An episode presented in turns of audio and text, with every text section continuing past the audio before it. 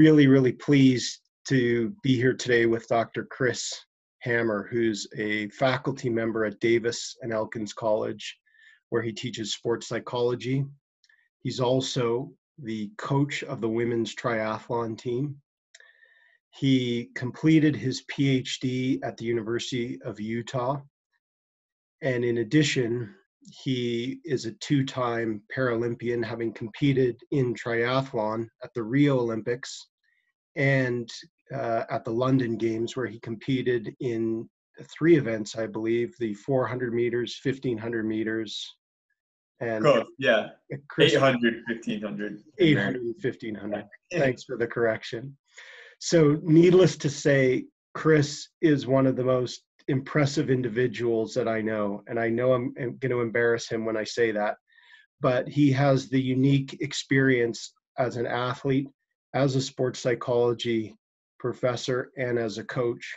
And so it's a pleasure to have you here today, Chris, to share your experiences and insights within about injury. Thanks for being here. I'm happy to help. Yeah, great. So maybe you can expand a little bit and just tell us talk a bit more about your athletic background. Yeah, so I grew up in Michigan playing all sorts of sports, uh, ice hockey being my favorite one for as long as uh, as long as I could remember. But it was the endurance sports, specifically running, where I found that I would have a future um, in terms of college scholarship and competing at a higher level. So that's uh, that's the opportunity I pursued to to go to college on a just a partial scholarship. Um, but I, I ran collegiately at Grand Valley State University, where I was a five-time NCAA Division II All-American.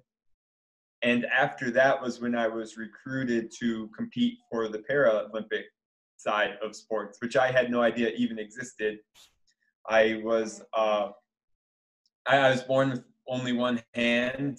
I was I'm a congenital congenital amputee, and you know, my I lived my whole life not really thinking much of it. I always participated in able-bodied sports, but one of the the USA Paralympic track coaches saw me competing at an indoor meet when I was in college and recruited me for it. And I was hesitant to pursue that opportunity just because I figured I was you know, doing just fine in able-bodied sports. I didn't need to go down that route, but eventually I was convinced to do so by teammates, friends who looked into it a bit more and said, you know, this is a really cool opportunity. You can be representing your country, travel the world, and continue to compete because I, I was a successful collegiate runner, but really my competitive days would have been done once my college uh, running was done for the most right. part. So kind of gave me an opportunity to continue on and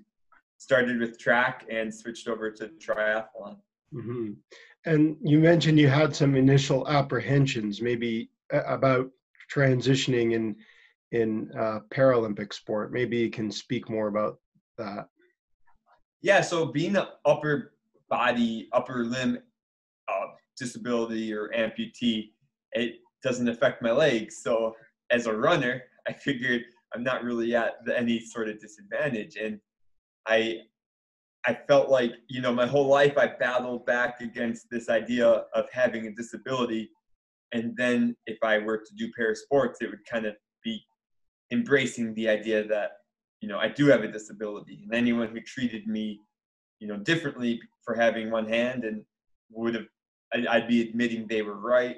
And again, it goes back to when I'm running, it's the upper body impairment doesn't really make a difference anyway. So there's all these things I was thinking that just kind of it, it, it was just yeah apprehensive was the word. But i went out and i tried and i saw how competitive it was. And people aren't focusing on the disabilities. They're focusing on you know on being an elite athlete especially in europe and across the world.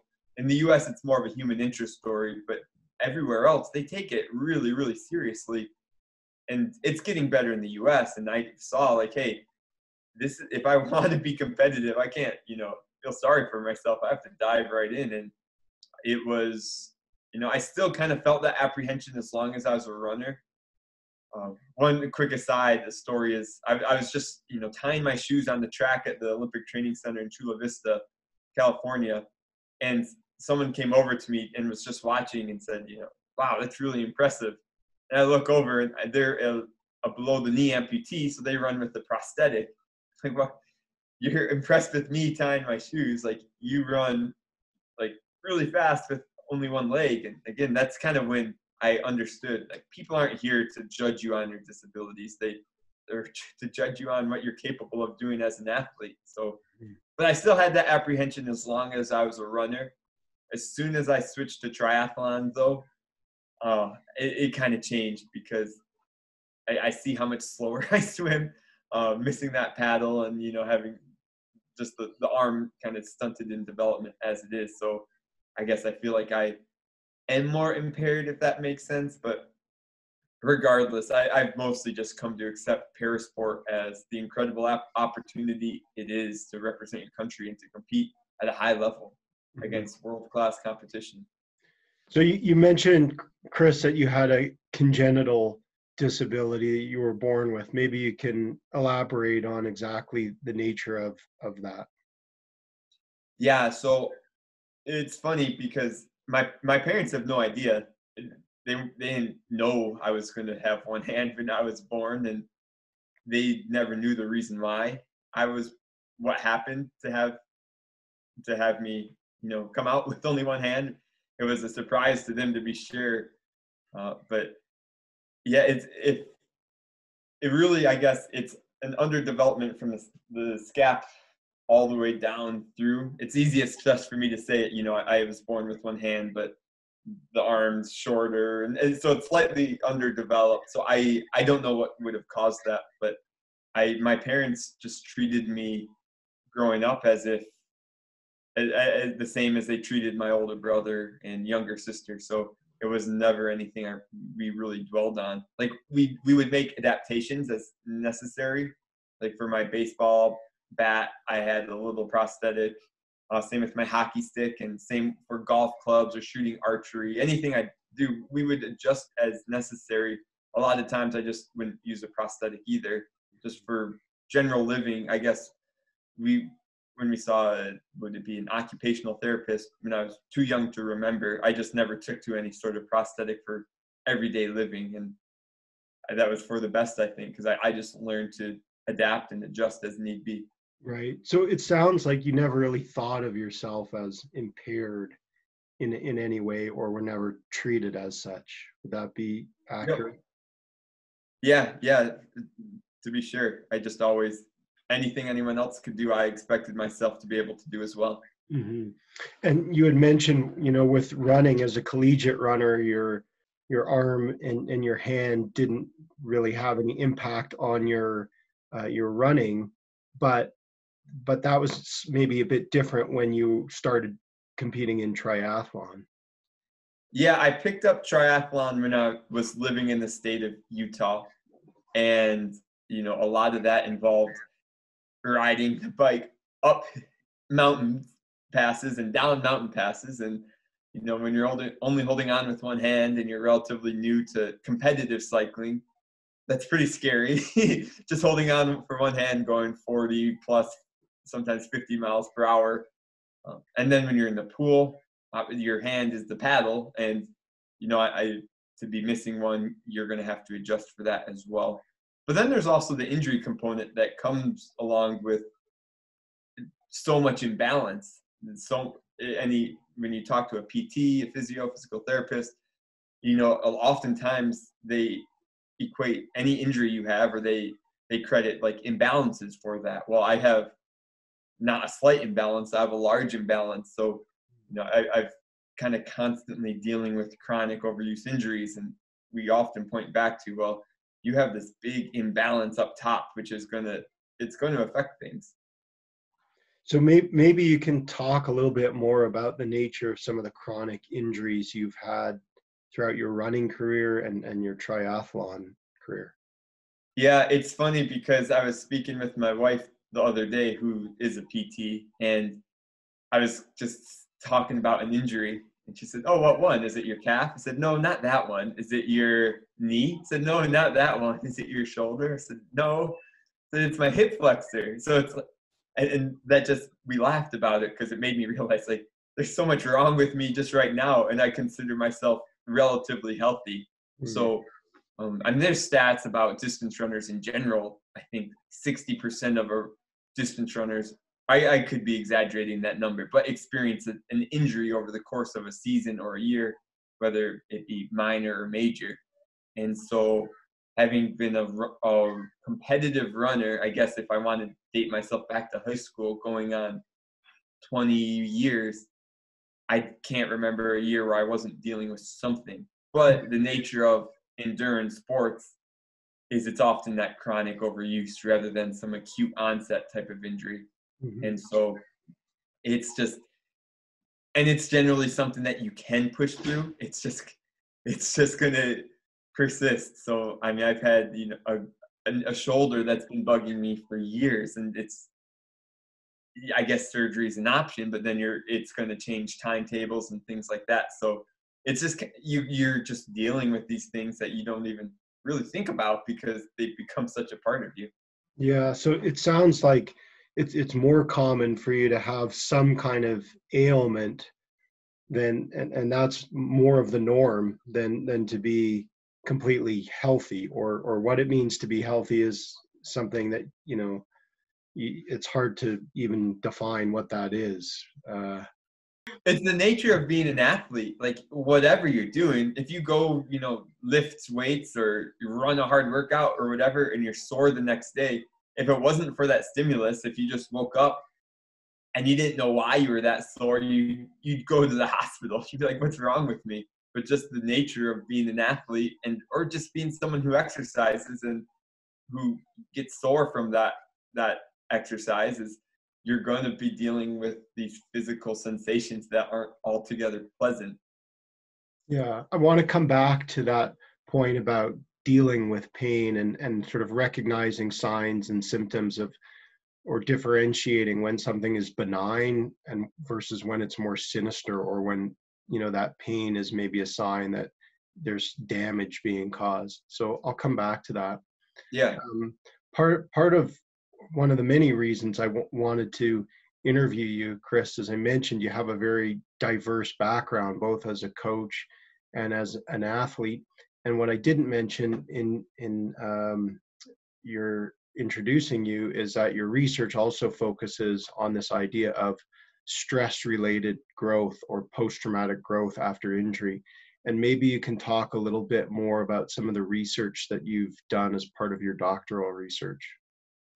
Yeah, and it's really just this very, I don't want to say generic, but this idea has, you know, persisted throughout time that when people grow through these these bad events that can happen to you if the I, i'd always think about it like a house right? Like an earthquake comes i haven't thought about this in a while but like an earthquake can like comes and it, it it rocks your house like the earthquake is this traumatic event and the house is your assumptive it's your worldview and it, it destroys your house and you have to put your house back together. You need to live somewhere, right? So you really have three options. You can just build a, a build a house back up, but not a very strong house. And you know, maybe you're scared that it something's just going to happen again, and your house is going to get destroyed. So, you know, this is an example of your worldview changing for the the worse. Or you could maybe just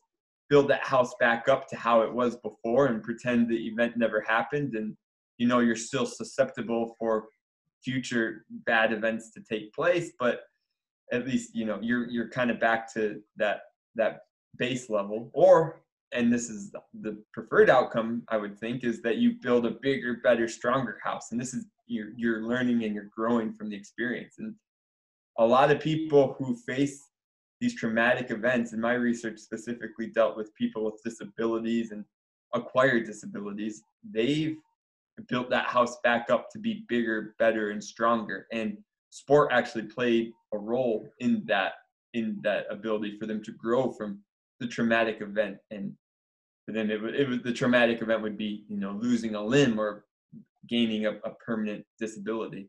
Mm-hmm. so that that's a really interesting point you brought up that the injury experience can shatter or really profoundly alter someone's perspective or view of the world. Maybe you can elaborate a little bit on that maybe some examples or some insights on the, the types of uh, ways in which one's perspective is changed or altered after a life-changing injury. Yeah i'd have to i'm trying to think of some of so a lot of there's a lot of things that can happen right? Like for one your physical abilities to operate or the, the way that you physically function in the world can be taken away from you and people want to feel competent. They want to feel like they, they can make their way in the world. They don't need to rely on other people that they are self-sufficient. And when you acquire a, a disability that affects your physical functioning that's by definition almost uh, you're impaired and so this is this is the case for a lot of, of the people who were in my studies who acquired a disability. They they they felt like they're they couldn't function in the world as well anymore. And a lot of people tie their self worth to how well they they you know they can function and, and so their physical um yeah once that's taken away it, it's just it really shat that's the one of the main things that shatters their worldview and that goes just the idea of you know people they, they want to feel competent and that's taken away. And then it's also they're relying on people and they don't feel self-sufficient they don't feel as autonomous as they once did. So that was that was a really big shock to a lot of people and that's something they have to work through. Hmm. so you mentioned a, a number of challenges in particular whether it's you know losing that you know you're a highly functioning individual or high performance athlete, uh, for instance, and then you become injured and, and lose that sense of competence or your ability to navigate the world, to manage day to day tasks becomes difficult, let alone high performance sport. Um, you mentioned sort of self worth, um, feelings of a lack of autonomy or lack of control. Um, it sounds like injury presents many challenges. Are there other specific challenges that um, that injured athletes, Paralympians, or other athletes in general may face? Yeah, I think speaking specific for or speaking for Paralympians or para athletes in general is they have to overcome kind of this negative. Trying to think of the words here. For instance, when when I go out and about, it's funny because how many people, you know, they'll they just look at you different and they think they think you need help with everything. They like, I I'm sure you know if I'm I'm holding something, eh, people are being polite, but it's always like, hey, let me get this store for you, or can I help you carry that? And so I think they just think that you're less able. So para athletes, I think, are generally trying to they're over trying to overcome that perception. Like, hey, we it might be different how we we go about our daily tasks, but by no means are we unable to do so, or do we require help to do so? And so that's like, I, it's funny because I speaking with people who work with both para athletes and able-bodied athletes, like bike mechanics, for instance, who we take with us to some international competitions. They've made the comment before how it's funny how much more needy the able-bodied athletes are than the para athletes just because i think para athletes are just accustomed to to facing challenges and finding ways to adapt and overcome. That's just kind of in in their dna whereas able-bodied people maybe more generally they they when they face a unique challenge they might look they might not be as accustomed to it and look for an easier way out or for help Right. So I, I really like how you phrase that, that it's kind of part of their DNA. I guess, you know, especially in your case, you know, when you're, you're born um, with a congenital disability, that it, it forces you, I suppose, to be creative, to adapt, to find strategies. Um, and, and also that the point that you mentioned about sort of the social perceptions and and changing or or addressing those perceptions i imagine must be challenging at times. Um, yeah. It's not anything i really ever give too much or gave too much thought to. I think in some ways as a congenital person with a, a with a congenital impairment it's the only way i've ever known. So a common question i'll get or i used to get at least was people would say what's it like having one hand and i would always i always say what's it like having two hands because i don't know any different i mean to me it's it's pretty simple. Like if I want to pick something up, there's no choice to be made. It's you know, it's one hand. I do it. But for for uh, everyone else or most other people, like I, I don't even know. It seems like that'd be crazy. All the all the things you can hold at one time or things you can. So it's it's the only way I've ever known. Whereas someone who acquires a disability, let's say you lose a hand or you lose a leg or something, and then you have something to compare it to, then I think it's that's when I can't even imagine that situation because I, I, think that's completely different even than a congenital mm-hmm. amputee where you have to learn to do things completely different from how you originally knew how to do things. Right. So is that that point about comparison is that does that make it harder? I mean, you mentioned that for you this is the only way you've known and it's yeah. like someone who was born with two hands that's what they know um, is so in a sense i guess there's never been quote unquote an adjustment for you but it sounds like if you i mean clearly i imagine there are some significant adjustments that you've mentioned for someone who acquires a disability yeah and so i, I do think that's kind of a unique situation mm-hmm. and something that I, I i mean even I could speak to you know some aspects of the challenges someone with a similar impairment such as mine might face, but I can't speak to the adjustment that they'd have to make. Yeah, sure. Um, you were talking a few minutes ago about the fact that you you have chronic injuries. Is that fairly common for distance athletes or Paralympians? Para triathletes? I would say for yeah, I think the injuries I have are probably just characteristic of any any runner who's been running, who has as many miles as I have on them, and who's trains yeah, consistently. I, I don't think I, I don't think any of my injuries are necessarily because I'm a para athlete. I think it's just because of the level I train at. And it's you know, it, this year is all messed up with Tokyo 2020 being pushed back to 2021. So for a while there, I was just thinking like my timeline is is end of August 2020, and whatever I have, like I'm trying to push through. And now we're kind of in a state of limbo where for a while I thought, well, do I have the opportunity to try to heal up? But even then, it could literally take weeks or months to, to get my body fully healed. And so it's just, I'm choosing to train through and to train through and just to, just to deal with these, these constant aches and pains and mm-hmm. just, yeah, chronic injuries. Yeah.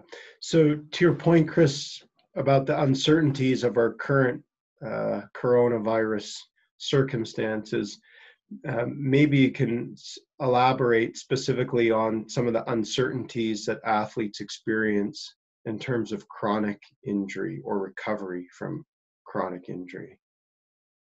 Yeah, I think what's tough about injury is you can't see you can't see the inside of your body. You don't know what kind of recovery is happening. So you, you can trust the, your physio, your PT, you can trust your doctors sports med, your trainers, whoever it is, but really you're kind of relying on their on what they have to say because you can't look and see that it's healing. Like maybe you can look at a, a scab or a scar and see it fade away over time, but you can't look at a, a strained calf and see like are these fibers uh, being repaired properly? How close am I for it to being 100%? So there's a lot of uncertainty there. And then once you do feel like it's back to where it needs to be, it's kind of a leap of faith to say, okay, now let's put it to the test. Mm. Um, it's interesting you mentioned a, a, a, leap of faith. Are, are there any ways to know that some someone or that you're ready to return after either a chronic injury or maybe an acute injury? Are there any signs or indicators? I think you generally are testing yourself. You're gen you're you're you don't go from zero to a hundred, right? Like you're you should kind of follow, like follow a stair step sort of progression where you're doing progressively more challenging or demanding tasks that are related to your sport to to build that confidence that you can that you can compete again. So mm-hmm. hopefully you're not you're not going from you know laying on the bed to doing a race that you're simulating things um, like a race in between that you're doing harder workouts you're or easy runs harder runs workouts like interval training and so you're not you're not just praying like okay i hopefully this is all better and i haven't tested it but now it's time to, to go Right. So it's it's not just a matter of blind faith, but there's a progression or a sequence of, you know, physical tests perhaps, or um, you know, maybe injury specific or sport specific things that one progresses through before they ideally resume their their uh, competitive play. Yeah. Yeah, for sure. And and what happens earlier? You mentioned this idea of a time frame. So what happens if there's a competition coming up in a few weeks. And one hasn't progressed through that sequence. Uh, how, how is that handled or does that occur?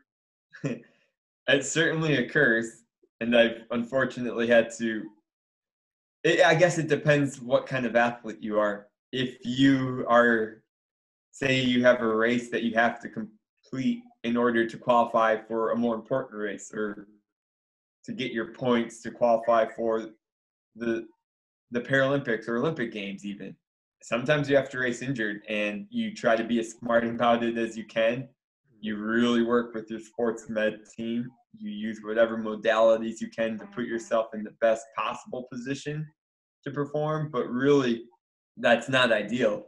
And that's just the nature of competitive sports mm. is that you sometimes you have to you push through it and sometimes that results in delaying the recovery process or even making your injury worse. And those are just things that you have to weigh the the benefits and the consequences of making that decision.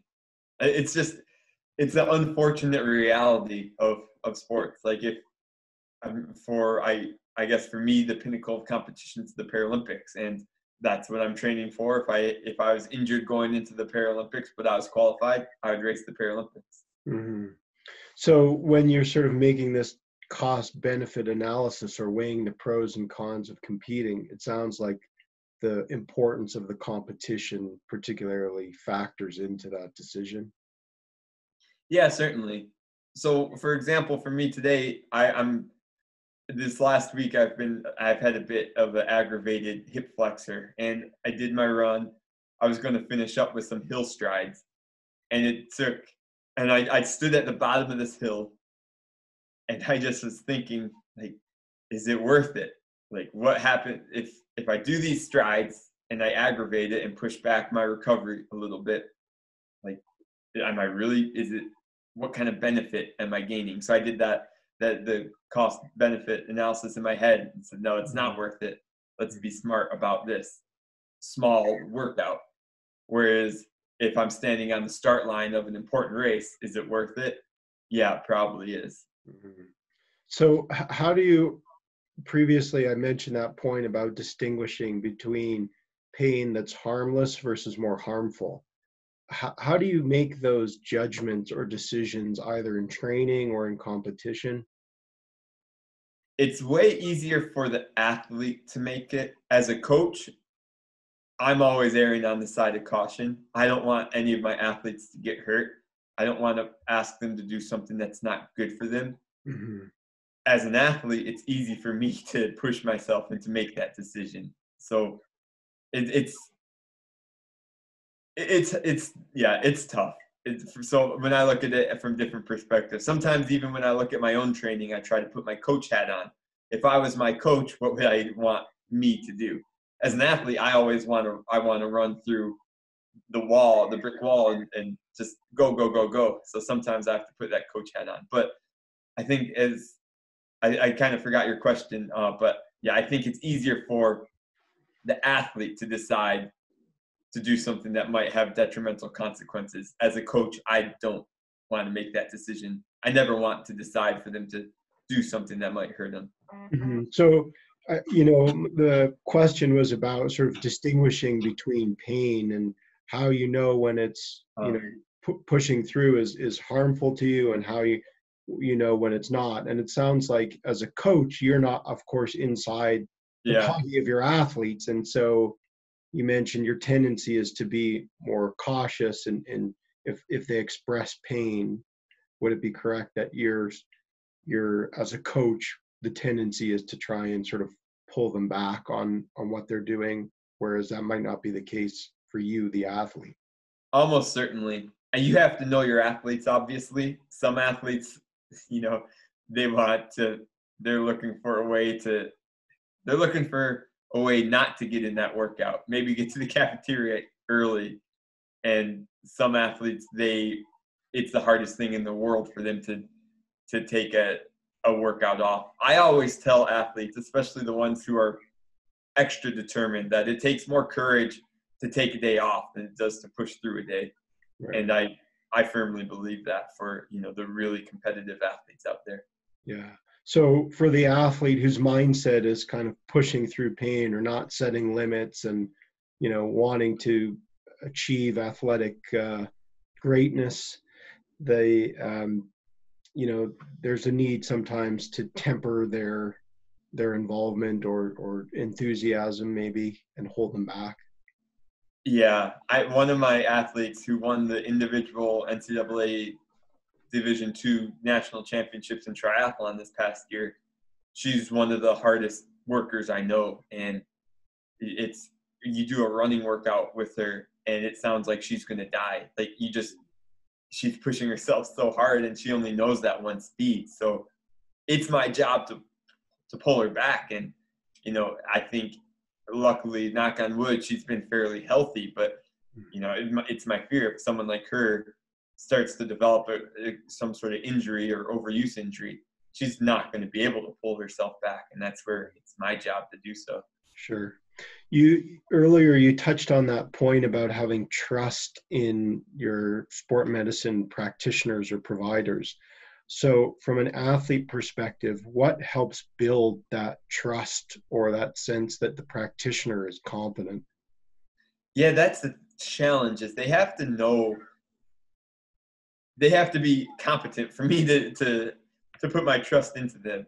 So luckily, my wife is a PT, and so I, I I obviously know her pretty well, and so I trust her. But she's not. I when I'm traveling, and we always bring PTs with us or a, a sports med team with us to competitions, and one of the ways that you can quickly not have faith in them is that they don't seem to really understand your sport or know your sport and they they need to be able to understand your demands of your sport and be able to relate to you. Right. I think that's critically important is for a pt to be like if they're going to work with a with a triathlete they should know about the demands of what triathlon training looks like. They should know what the sport of triathlon looks like. They shouldn't be asking oh what so what do you do in the triathlon and I think that goes with any sport. Like you should, right. I think that's going to build a trust in the athlete, initial trust in the athlete, or an initial trust of the athlete in that sports med practitioner. If the sports med practitioner can connect on that most basic level by knowing the sport. Right. Are, are there other ways to uh, gain trust, perhaps through the communication uh, that the practitioner provides? Yeah, if they can tell it, it's always important to me. I want to know why they're doing what they're doing. Mm-hmm. I don't believe in you know magic bullets or whatever to fix something. I want to know what they're doing or how that's going to help make me feel better. And so if they can explain that to me, that's going to boost my confidence in them and my trust in them. Mm-hmm. So you allude to it in your response, but I want to just ask you, um, what what are um, maybe you can speak a little bit more about the importance of receiving education and information about the nature of your injuries. Uh, sorry, I was distracted. So you're fine. You're fine. Um, so the question is, what's uh, sorry? So, yeah, maybe you can just talk a little bit about the value or importance of receiving information or education about the nature of your injuries. I feel like if if I'm educated about my injury, I'm I better understand what's happening. I feel like I I can trust the process more. I can I'm doing I'm actually doing some reading now on just basic physio- physiology type things with the body. Um, mm-hmm. and I'm understanding how, you know, when you run, your bones break down and it's it's constantly being regenerated and the bad or the broken down cells are being are being like taken out and replaced with good ones. And just the fact that i'm understanding like this is constantly happening it mm-hmm. helps me to understand what's natural in the process. And I, I like to know what's going on inside my body so that i know what yeah it's natural. Like even it, i guess that's essentially it. It's just knowing I just like knowing what's going on. It gives me comfort for whatever reason. So, what does that mean specifically when you say that information helps you trust the process? Yeah, it's just that, like, this is, I'm not unique in this injury. People have had this injury, people have re- recovered from this injury. And it's so if I know that, you know, I'm my my body is pretty much the same as any other person's body out there. It's going to recover the same way, and the physio, the PT I'm working with is going has rehabbed people who've had the similar injuries the same way, and it's just it's kind of just understanding everything. Mm-hmm. Someone that's I guess that's my nature is I just I can't just close my eyes and be like, okay, I trust you, take care of it. I just want to know what's going on. Right. And that makes me feel like, okay, I understand what's going on. This is, let's go for it. Right. So when the people you're working with who are facilitating your recovery, when they can articulate or communicate uh, clearly about the nature of what's happened to you or changes in your body or what's happening when you're recovering, that that helps you um, feel more confident in them as a practitioner and also in what they're prescribing? Yeah, I mean that the body's very complicated and I can't even begin to I'm just scratching the surface of understanding some of these things that are going on. So if someone can can talk to me about the specifics, it makes me believe that they know their stuff and if they know their stuff as it relates to you know the academic sides of of physiology or whatnot, then I trust that they also know what to do when it comes to the recovery modalities. Yeah, yeah. Um, maybe you can talk a little bit, Chris, about uh, some of the pain that's associated with injury, and that pain could be either physical or psychological. Pain's interesting because I sort of just accepted that pain's you know a facet of my life. And i try to detach any meaning from that pain. Like i it's a sensation and it's there but its role is really just to relay information to me. It's not something that i need to freak out about. Mm-hmm. so it's i guess if i think if i really dwell on the pain it's like yeah i'm kind of constantly living in pain if i think of how my shoulder's always sore, my other injuries are always sore, but I don't I I I wish there's another word besides pain because I don't I'm not in pain if that makes sense because I just don't allow it to have that power over me. Okay. I, I, I just embrace, I think of it differently. So you're because you think of it differently, and I want to just dive into that point a bit more.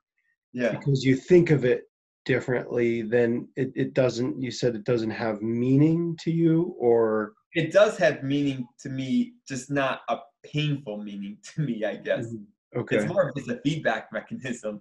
Right. Like I try to be very mindful of I know mindfulness practice is very it's very popular right now. Yeah. And I guess and especially within in the US within the USOC a lot of their sports like professionals are really pushing it as well but i do i do think there's significant value to being mindful about certain things and injuries are one of them or at least discomfort is one of those things. Mm-hmm. like you can recognize that sensation of pain is there but that's all you need to do is recognize it. You don't need to dwell on it or give it power i guess. Okay so for you the idea of mindfulness as it relates to pain or discomfort specifically is really about recognizing it using it as a kind of information feedback mechanism. Yeah. Um, recognizing that it's there and getting that information but not dwelling on it or as you say giving it power. Yeah because it's the same as in a race i have to be in, in a sprint triathlon which is the distance i'm doing you know you're constantly redlining. You're going you're going essentially as hard as you can. You're you're walking that very very fine line. So you have to be very you have to be able to be so in tune with your body. And when you're in tune with your body, like it hurts a lot to race. Mm-hmm. If but if, if it hurt in that way, then you know you wouldn't be able to you would you wouldn't push yourself that hard. So mm-hmm. rather than try to distract myself from the, the sensations you're feeling or the pain, whatever you want to call it, you are like so in tune with that pain, mm-hmm. but you just don't like yeah, like you said, is I you don't give it that power. You just mm-hmm. you, it's it's kind of weird to, to talk about or to think about, but um, so yeah, that's, that's kind of my approach to it it sounds like when you're competing, you said you're on the verge of redlining. So, you know, like you're really pushing your physiological systems to the limit. And it sounds like you're associating to the pain or you're really kind of aware of what you're experiencing in terms of your, your body and um, your physical states as you're racing. Um, but that that's important or there, there's value in that. Is that correct? Oh yeah, exactly. Like if you the last thing you want to do is to be out there and to distract yourself from the pain because then you're probably not pushing hard enough. Right. My old college coach used to always say, "It's not going to tickle." that's you know that's putting it lightly, obviously, mm-hmm. but that's if if it did, you know, if everyone would be out there doing it. Like I always tell my athletes, like if it hurts in that way, then you know you're doing something right, because that's the sensations you need to have. Mm-hmm. And so, but if you're if you're trying to distract yourself, if you're tuning, if, then you're you're not going to know that you're pushing it hard enough. Mm-hmm. It, it sounds like you've developed some very fairly strong and robust pain coping mechanisms. Would you um, so in advocating suggestions to other athletes, particularly going those going through injury, what would you suggest in terms of pain management? Yeah, I think I come from, I guess, I, I really think my approach comes from just how I was raised. When I played ice hockey, I was I was always one of the smallest guys out there, but I wasn't afraid to, you know, try to take on, you know, body checking. It's legal in hockey, like the biggest guy out there, and I'd constantly get thrown around and I'd get beat up. I'd never be afraid to go into the boards or with anyone on any. So, and I, I'm sure I, especially in what we know now about concussions and head injuries, like I'm sure some of the things I was doing as a, a small uh, hockey player wasn't necessarily good for my health, but it's the mindset I had was just that, you know, the, it, it's that really cliche saying, I guess, like the pain is temporary, pride is forever. It's like mm. I was never going. That was what I was always going for. Is you know the any pain or whatever I feel or any what like yeah, it might hurt to get leveled by a guy who's twice my size, but it's you have to go through that kind of thing if you want to achieve the success you want to have. So I guess a roundabout way of answering your question is you have to think what is the pain kind of in service of and so that's the mindset you have to have when you're in, in terms of coping with pain it's like realize that you you have to experience this pain to some degree to accomplish any goal that's worth accomplishing mm-hmm.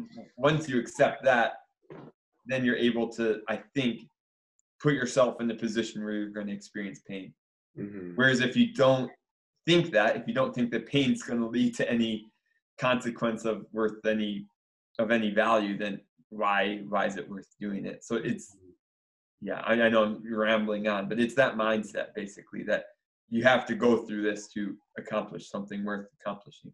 Right. So almost a sort of acceptance or willingness to embrace pain is is needed. I think, as you said, in service of achieving athletic uh, attainment or accomplishment yeah yeah and as a coach you know you you relayed the um, anecdote about your athlete who only knows how to go sort of full tilt.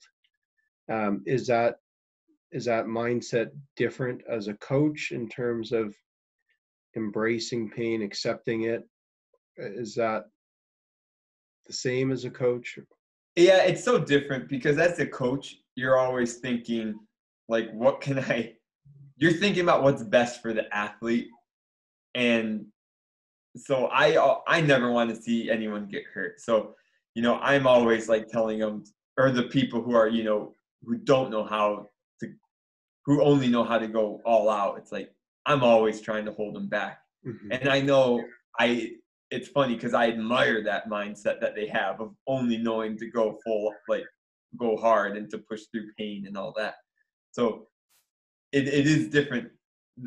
When I have my coach hat on, I'm, you know, I'm trying to hold them back. But when I have my athlete hat on, I'm just like admiring that mindset. So I think that's why it's so important to have a coach or someone to to hold you back and to to because yeah, otherwise you you might not be doing things that are good for your body and you might not be doing things that are good for your athletic performance ultimately also yeah um, you, you touched on my next question a little bit when you were talking about um, how um, an acquired disability can really sort of shatter someone's assumptions about the world or their perspective or worldview.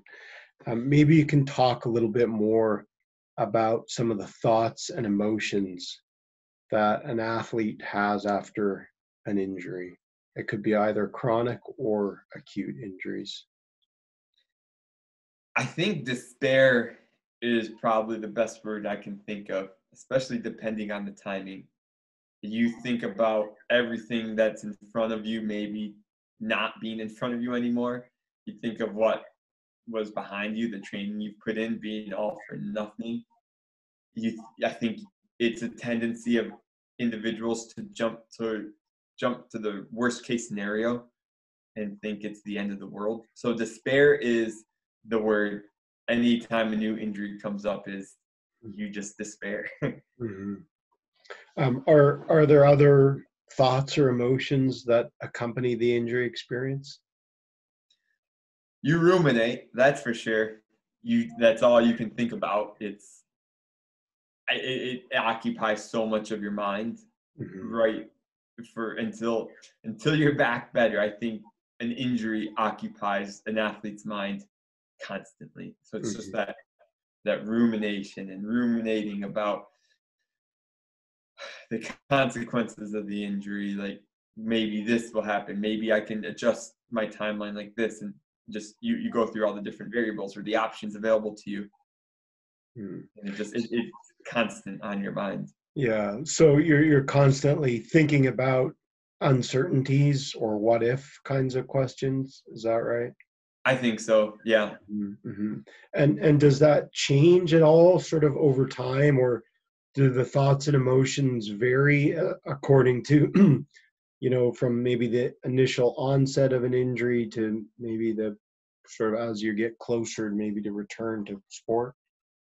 Yeah, I mean, I think the initial, most people are going to jump to that worst case scenario, and they might need someone to, you know, walk them down from that edge to like, hey, this isn't the end of the world. Like for example, for whatever reason, this was just about a, gosh, a week or so ago, a week and a half ago. I I was going to do a run right after a bike session, so that's called a brick workout, and I my leg just wouldn't bend, and I was like, "There's something wrong with my knee," and so I was uh, talking to my wife about surgery and all this, like, "What's that look like?" And then the next day, it was fine. It was just it was locked up for some reason, but of course, the first thing I think about is, okay, like surgery is what like how long does it take to clean out like a meniscus or whatever did a scope and recovery and mm-hmm. so so i think you initially jump to that worst case scenario you need someone to to kind of just like walk you walk you back from the edge of the cliff and then once you're in that rehabilitation process and you see yourself making progress you see a timeline that's you know more realistic laid out in front of you and you think okay there's I, there's no need to overreact as I did. Mm-hmm. But you still obviously you're worried, and you until you, you are back and you prove that you regained your fitness or that you're still fit. Yeah. So in that sort of initial time frame, maybe when there's uncertainty about what you've actually done, or you know, you mentioned your knee locking. Um, when you're not really sure what's happened, the severity or the extent of the injury, then maybe there's, excuse me, a tendency to catastrophize or um, to really have heightened kind of worry. Yeah, yeah, and I think that's just a human tendency, regardless of a situation. Is mm-hmm. yeah, it doesn't have to even be injury. Yeah, sure. Um, and um, so maybe you can talk about some ways, either in your experiences as an athlete or as uh, knowledge as a researcher, coach. Um, what are some thoughts on ways that athletes might be able to manage some of those thoughts or emotions, things like despair, for instance?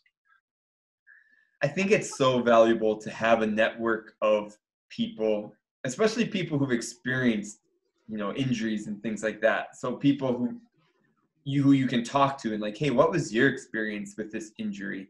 And they can oftentimes what they're going to tell you it will shed some light on hey it's not going to be as bad as i think it could be mm-hmm. so it's it's useful to be able to to know like other people have experienced this they've come through just fine this yeah. is what it was like for them it's likely going to be similar for me so right. why am i jumping worst case scenario right so having some other um, reference points or maybe role models uh, people that yeah. you can reach out to who have had some similar experiences um, to find out what they went through can be helpful.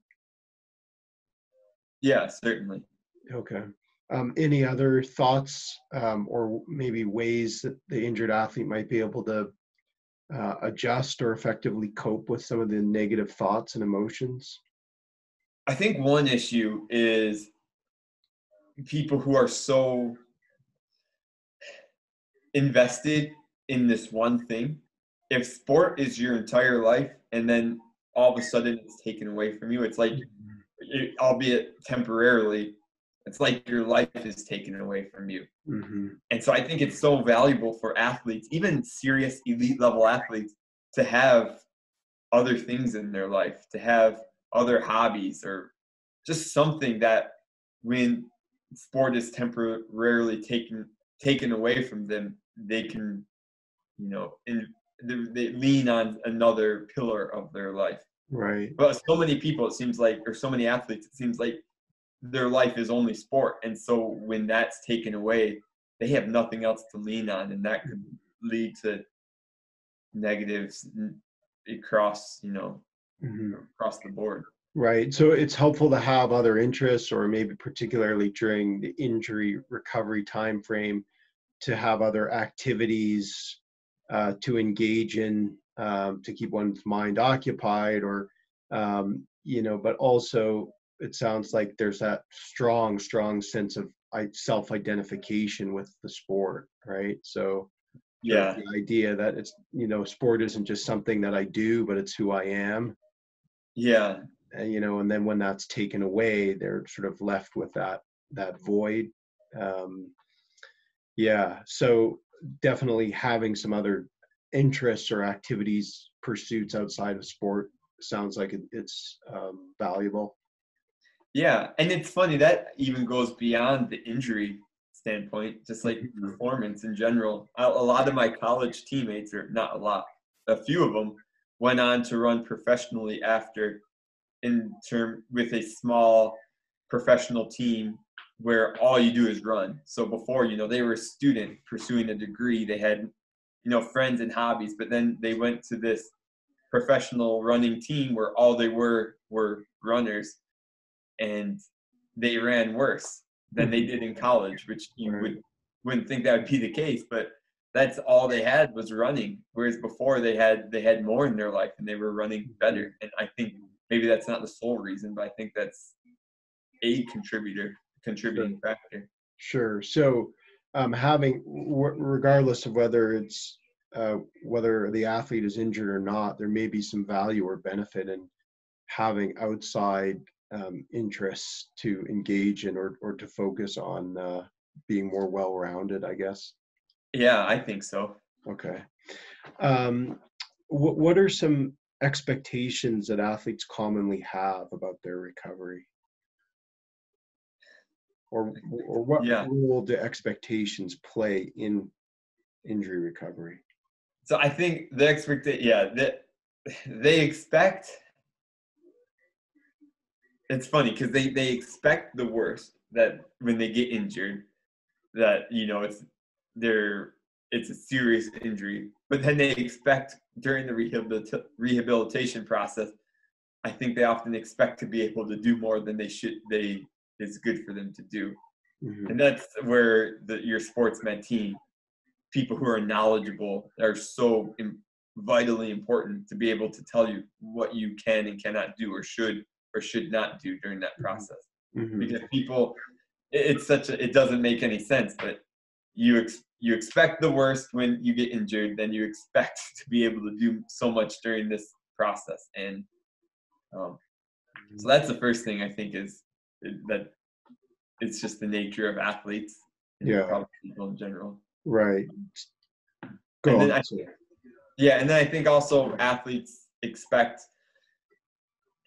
especially elite level athletes, I think they expect people to, uh, they expect their sports med team and people to to be hundred percent invested into their recovery. And so now I'm speaking kind of as a coach.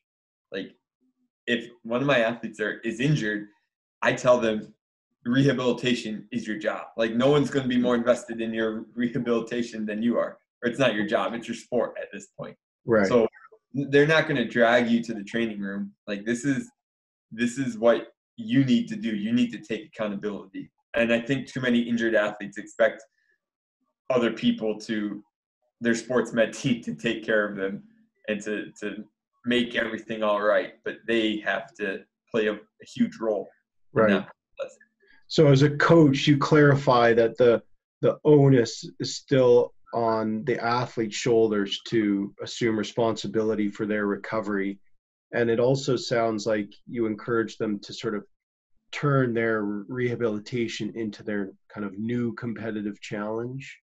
Would that Yeah, in a way. I mean, it, it, and as far as it's safe for them to do so, hmm I, I still want to keep them as a coach. Like I want to keep them around the team as much as possible. I don't want to isolate them, but like, and I have an athlete right now who's dealing with some back issues, and you know she can't really swim, bike, or run. But I said, well, what can you do?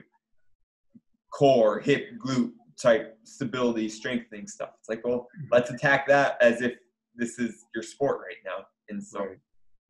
yeah, so you're, you're constantly kind of identifying areas that they can work on yeah, um, and you know irrespective of of the things or areas where they're limited um, and you mentioned chris the benefit of having the athlete involved in the the team or keeping them around. Maybe you can elaborate on that a bit more.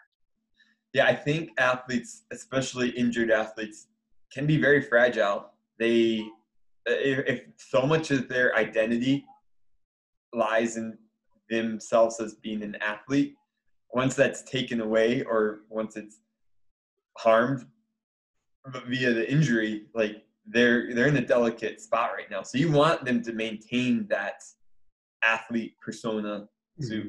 as high of a degree as you can and to be feel like they're still involved with the team, they're still a part of the team because they are, even though they might not feel that way if they're completely removed. Mm-hmm. So I want I want them around like around as much as possible. And it's hard. That's one of the things that makes being an injured athlete hard is because it's not taking time off. For, like you you might have more if you're if you're watching practice or participating in practice, then going to rehab after. Like that might be more like, like more time you're spending dedicated to your sport than before even. Mm-hmm. But I so, think that's best for their their psyche at least. Right. So as a coach, it sounds like you're spending time really sort of conceptualizing what the rehab rehabilitation period is all about, right? And sort of, uh, I like that idea about kind of defining it as well. It's not just time off, right? But um, you know, you're still kind of an you're still an athlete, and you're still engaging in modified training, whatever that might be. Yeah. Um, so it's also interesting, I guess, because on the one hand, you mentioned that you know the athlete should develop outside interests so that they can cope, but also to simultaneously maintain their role and identity as an athlete. Maybe you can speak to that. Being an athlete, you have to have time management, or I should say to do it well, because it is, it's a biz, it, it it's difficult. There's no way around it, mm-hmm. but it doesn't mean it can't be done. You can you can be a good student. You can have hobbies and friends outside of class and outside of sport. You can. There's a lot of time in the day, and I, I guess my rant would be right now is with my current student athletes how much time they spend on their phones or their screen time. If you take that away, there's a few extra hours a day. I mean, upwards of like four or five hours a day. So as long as you know how to time manage, there's plenty of time to get everything done. Yeah. It's, but that you just have to be committed to that. You have to you have to change your habits, which is right. much easier said than done. Sure, sure.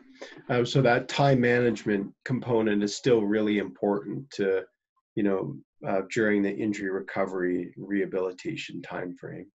Yeah. Um, what um, maybe you can talk a little bit about the role of motivation in injury recovery. Yeah, I mean it's it's critical. You can't go overboard with it if that makes sense. Uh, for instance, you know when I was solely a runner and I so I was hurt and I couldn't run, I would tend to do 150% of the volume cross training. So if I was going to run an hour, I'd run an hour, or I would cross train an hour and a half that day or for that session. Um, and so, and I would see the trainers twice a day. So, like we talked about before, all of a sudden you're injured and your workload may have doubled for that day between cross training and seeing the trainers. So, it takes a lot of motivation to do that. Mm-hmm. Um, and I'd say I was probably more motivated in the past than I am now because, for one, you know, I have a family and other responsibilities. So I do try to cut myself a bit of a break. Like I'm not so concerned with staying within my race weight. Like I'll let myself drift up five or ten pounds or something during an extended injury now if competition is far away, just because it is difficult to sustain that 110% mindset when you aren't doing your sport. So mm-hmm. I think you have to be realistic with how motivated you ask someone to be. Right, right. Um, so there there's a balance to be struck uh, in yeah. terms of you know sort of maintaining the motivation that one has during normal periods or healthy periods versus when they're they're injured. Um, but it also sounds like, and again, kind of coming back to that point about the responsibility uh, being on the shoulder of the athletes. Are there times where that's not always the case, where where athletes sort of kind of have the mindset of putting themselves in the hands of their practitioners and thinking someone else will make them better or I think they do, and I think that's a recipe for disaster. Mm-hmm. So you, if if the athlete thinks like, okay, it's your job to to get me better, the, the, whoever's job, whoever the you know sports med is, they have plenty of do plenty of things to do, plenty of people to see, and they're motivated to work with the people who want to be there, who mm-hmm. are motivated as well. Mm-hmm. So I think if so, it does take a motivation to take control of your of your rehabilitation to some degree or else you're just you're going to be forgotten and that's just the nature of things in today's in collegiate athletics elite athletics whatever there's always someone who who will step up to to take your spot take your place take your time with the trainer. Like you have to you have to be motivated enough to to take care of yourself and to mm-hmm. you know to get what you need. Yeah. So just to reiterate your point, the athlete, it's important that they assume control over their recovery, but then also that the athletic trainer or physiotherapist, sport medicine provider is probably going to be more inclined to want to spend time or work with the athlete who they believe to be motivated or see that they're motivated. Yeah, I think so. Okay. Um, you've talked a little bit about this, but I want to ask it explicitly. What are some of the specific kinds of support that injured athletes need during their rehabilitation? They need to know that you still, speaking from a coach perspective, they need to know that you care. They need to know that they're on the team.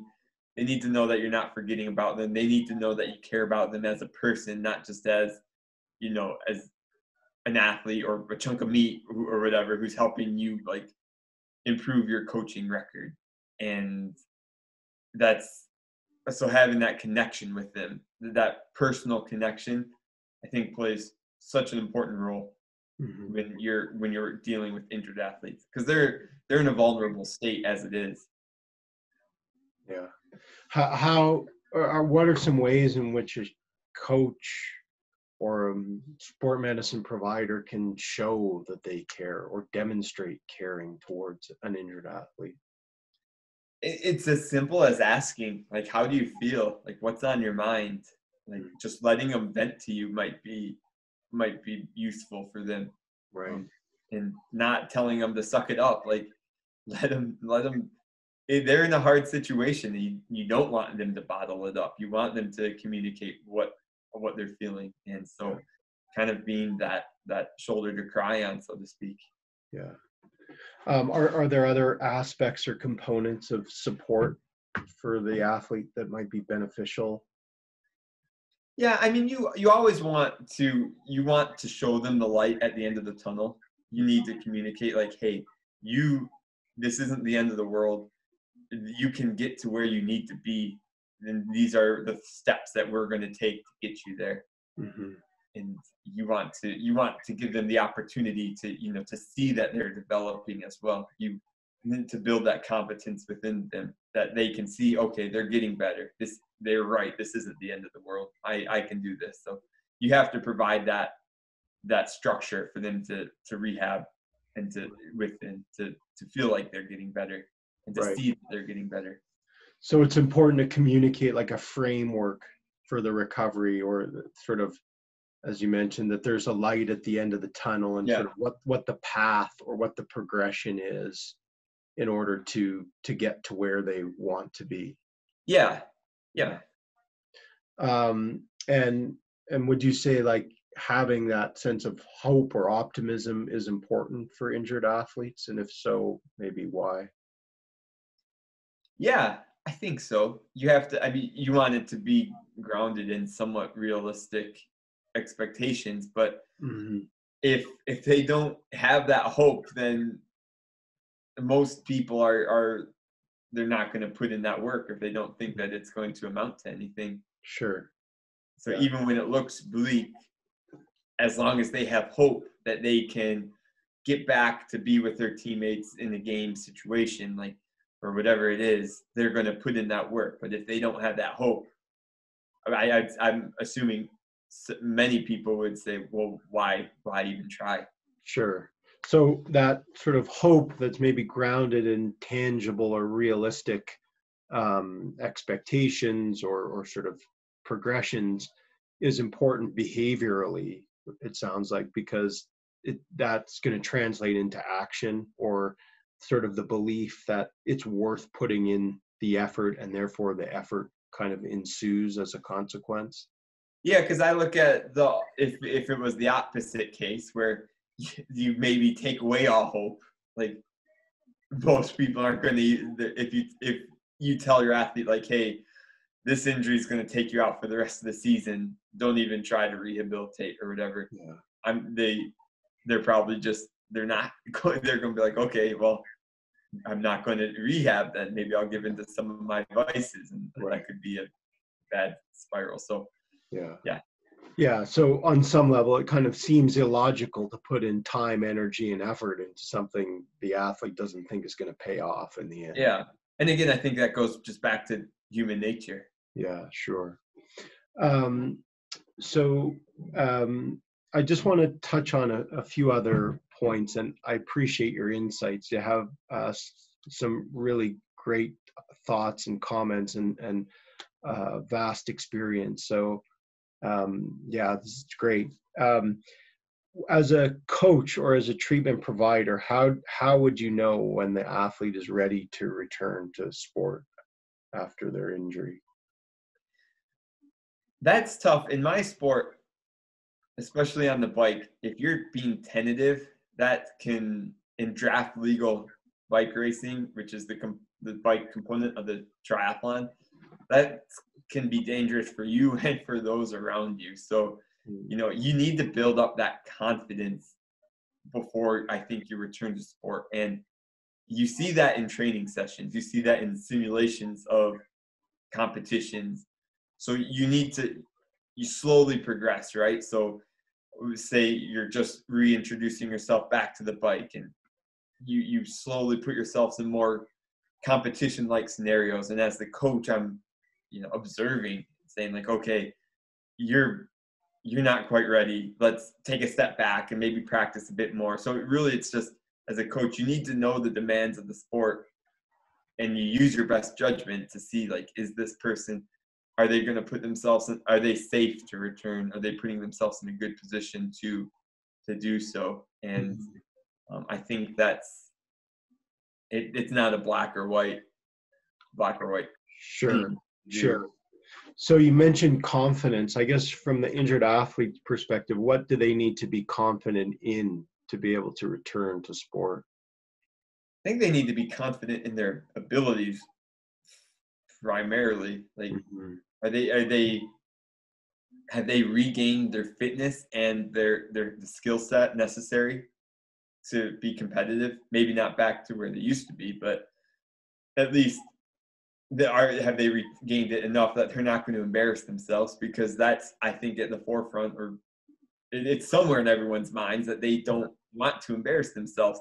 And they know that they could be judged by their past performances or their past fitness. So you it, it goes back to you have to give them the opportunity to build up that confidence. Okay, so confidence in their ability to perform at a certain level of, of proficiency or ability is is pretty paramount or important. yeah and as the coach you have to you you should set up situations where they can perform Mhm. well like you want them to have opportunities to succeed so that you're building up building up confidence rather than taking it away Right, right. So as a coach, kind of creating the circumstances in which the athlete can build their confidence prior to return is is part of the job or task.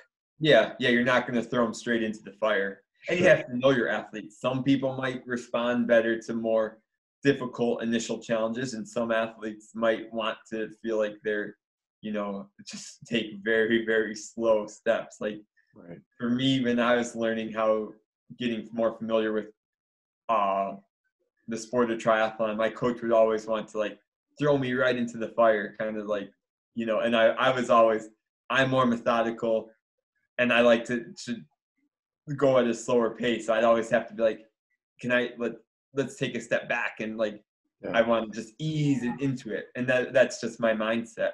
I don't think one mindset's necessarily better than the other. Mm-hmm. Some people like that baptism under fire or however that saying is, but I, I, I, I'm less of a risk taker now than I used to be. So I, I like to be more methodical about how I how I, I learn a skill. And I think that's the same as someone coming back from an injury. Some people might like to be like, okay, throw me back in, let's see where I'm at. And some people might like to slowly build it back up. So you have to know your athlete.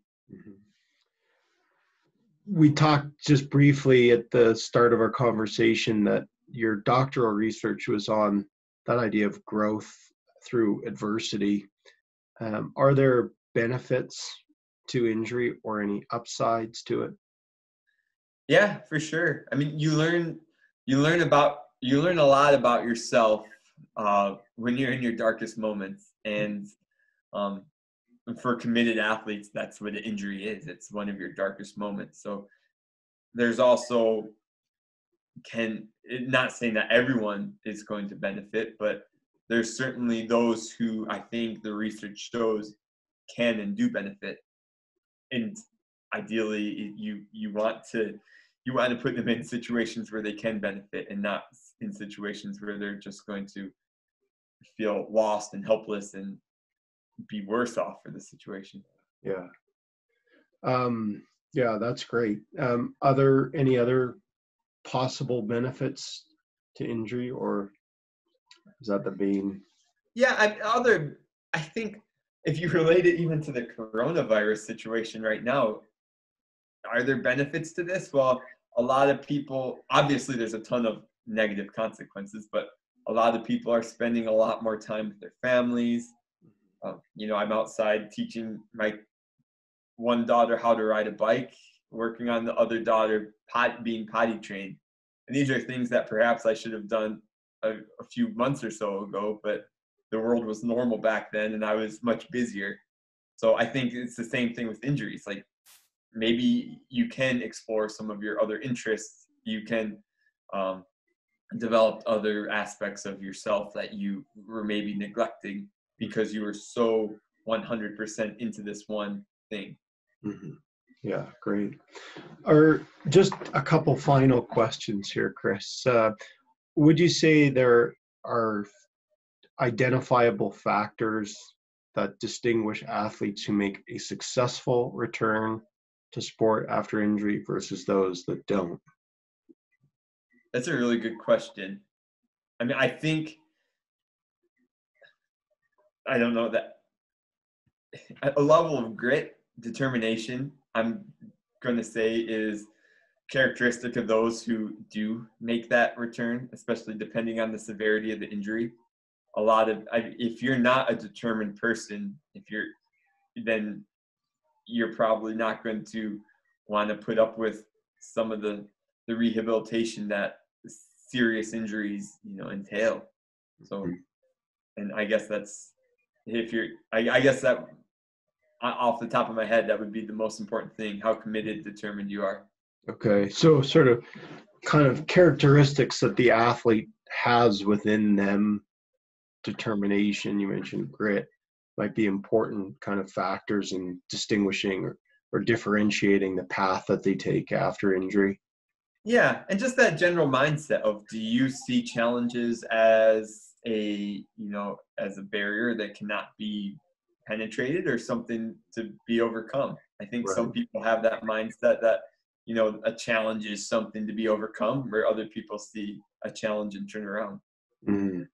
So, and and of course, injury being one significant challenge, as you've discussed, that you know if if you have the mindset of overcoming challenge, then maybe that will um, sort of determine the the path one takes after their injury. Yeah, yeah. It's it can be either, and I think this is. I, I don't want to take credit for this, but it, it's like the the toll booth or the roadblock type mentality. Mm-hmm. Like, is it a toll you have to pay and then you can get through and continue on with your sport? Or is it a roadblock that you can't? And it's just, it's how one sees it. Yeah, yeah. So again, kind of that the perspective that one adopts can be important. It sounds like in, in their recovery, and I, I think that's an you know a good analogy uh, with the toll booth. Um, last question: If you were to share one piece of advice with injured athletes, what would it be? It's not the end of the world, I guess.